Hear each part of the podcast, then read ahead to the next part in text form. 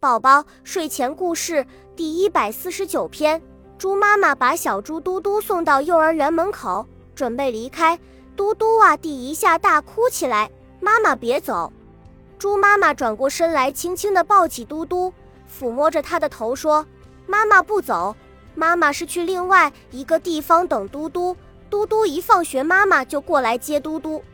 不要妈妈去别的地方等嘟嘟，妈妈在这儿等嘟嘟。小猪嘟嘟边说边继续大哭，老师走过来，温柔地抱住嘟嘟，嘟嘟宝贝，你是不是想一直看到妈妈，不想让妈妈离开？嘟嘟含着眼泪委屈地点头。老师有一个好办法，可以使用神奇的魔法。说着，老师递给小猪嘟嘟一根长长的魔法棒。老师让妈妈拥抱嘟嘟，正是说再见之后，将嘟嘟抱到幼儿园的照片墙前面，拿起嘟嘟的小手挥舞着魔法棒，便嘟嘟的妈妈在哪里呢？小猪嘟嘟看到妈妈的微笑，欣慰地笑起来。恭喜你又听完3集，